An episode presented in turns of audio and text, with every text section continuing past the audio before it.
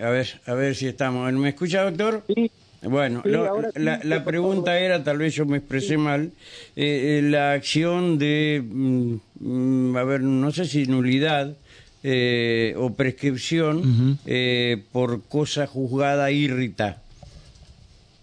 Claro, eso tiene que ver cuando una resolución, por ejemplo, va en contra de, por ejemplo, lo que sostiene el preámbulo de afianzar la justicia.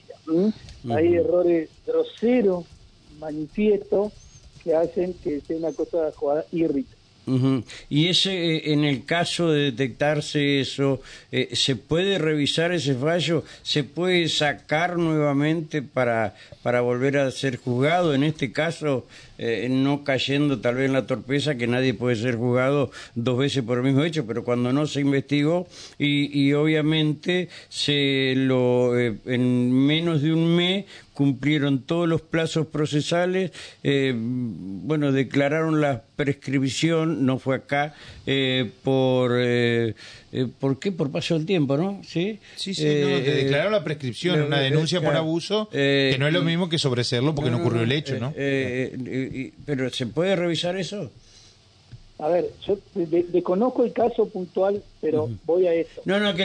Si le damos el caso puntual, es una persona que violentó la voluntad de un menor de 14 años durante un tiempo prudencial, quedó probado eso para la gente, pero no para el fiscal, y cuando fue a denunciar le dijo, no te molesté porque ya prescribió. El chico tenía 14 y fue a denunciar cuando tenía 18. Bueno, hay varias cuestiones a tener en cuenta. Sí. Primera cuestión, el fiscal debió tomarle la denuncia igual. Eso para empezar, porque una persona va a formular una denuncia, va a poner en conocimiento de una autoridad competente un hecho presuntamente delictivo.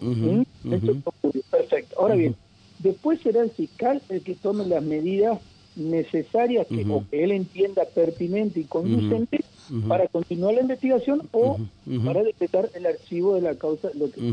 Ahora bien, hay una cuestión. El tema de la prescripción es un tema que, como todos sabemos, tiene que ver mucho el transcurso del tiempo. Y tiene que ver también, digamos, si ha habido interrupción de ese tiempo, si ha habido suspensión de ese tiempo, y también hay que ver si el contexto en el cual sucedieron esos hechos abusivos.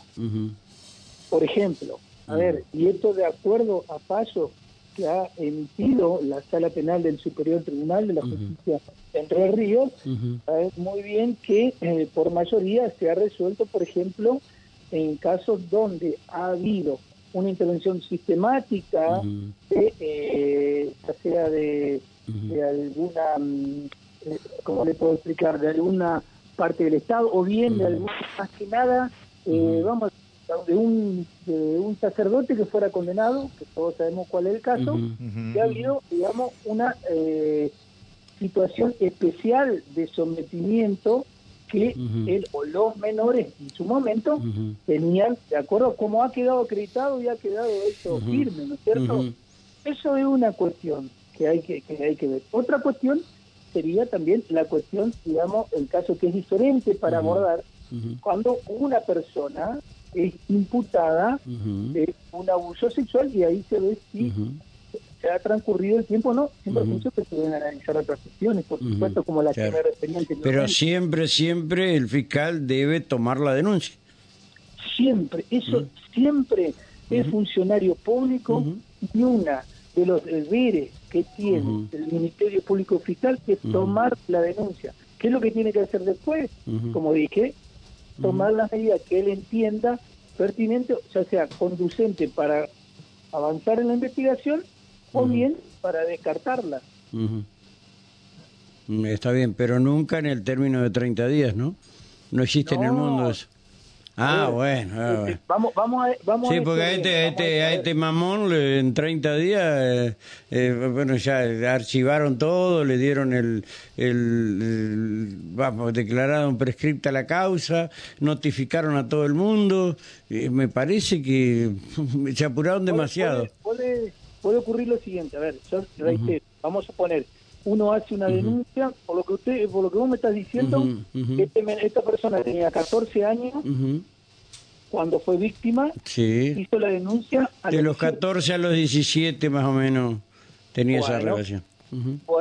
Bueno, entonces si terminó el hecho de consumarse a los 17 años y él hizo la denuncia a los 18, en principio, y solamente teniendo en cuenta la cuestión temporal, es imposible que haya prescripto. Claro. ¿Por qué?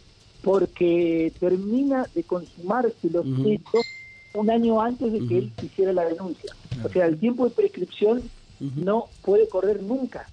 Esa acción no está prescripta. ¿Me entiendes? Entonces, bueno, ¿qué es lo que tendrían que hacer? Bueno, seguir adelante con la acción sin perjuicio que, por supuesto, si en este caso se decretó el archivo o desconozco si posterior cómo fue, la víctima tiene que recurrir, tiene que, en este caso tiene que recurrir al fiscal coordinador, quien deberá ver si el cliente comparte o no el criterio del fiscal que intervino, y bueno, después, en su caso, si comparte el criterio, ahí está, digamos, o sea, en definitiva, es una causa que por más que esté archivada y de alguna manera que sea cosa jugada, se puede revisar al comprobarte estos hechos. Pero hay una cuestión que es importante. El archivo no causa estado. ¿Qué significa esto? Que el archivo no da no cierra definitivamente la investigación. Porque puede ocurrir que, a ver, en cualquier causa estoy hablando, ¿no? Puede ocurrir de que se archive la causa, pero después, con posterioridad, aparezcan pruebas que hagan que se presenten y quien lleva adelante la investigación decrete el levantamiento del archivo e inicie la investigación. Eso puede ocurrir. Está bien, está bien. Para mí ha quedado claro. ¿Vos, Alejandro, te quedó claro? Está perfecto. ¿Vos, Néstor? ¿Conforme o no? No, perfecto, sí. ¿Está? Bueno. No, en todo caso, añadir y a ver si esto es así, que similar al régimen penal de menores, cuando se trata de un menor que es imputable pero no punible, en estos casos se puede llevar adelante la investigación, hacer igual el juicio, aunque no se aplique una pena. Exacto, ahí hay otra cuestión, que digamos, la investigación, como bien decís vos, Néstor, se lleva adelante, pero lo que se declara es la responsabilidad en el caso de que se reúna el material probatorio. Así como a uno se le declara la condena, se le declara a un adulto, a él se le declararía la responsabilidad. Y después sería el juez penal de menores competente, el encargado de lo que nosotros se llama integrar la sentencia, que incluso puede ocurrir que la ley prevé que en aquellos casos que han sido consumados los hechos, el juez penal de menores puede aplicar una pena como que si fueran hechos tentados, e incluso más, puede no aplicarle ninguna. Está bien. Gracias, doctor, como siempre. Muchas gracias, fuerte abrazo. No, muchas gracias. Gracias, hasta luego. Adiós. Para eso están los...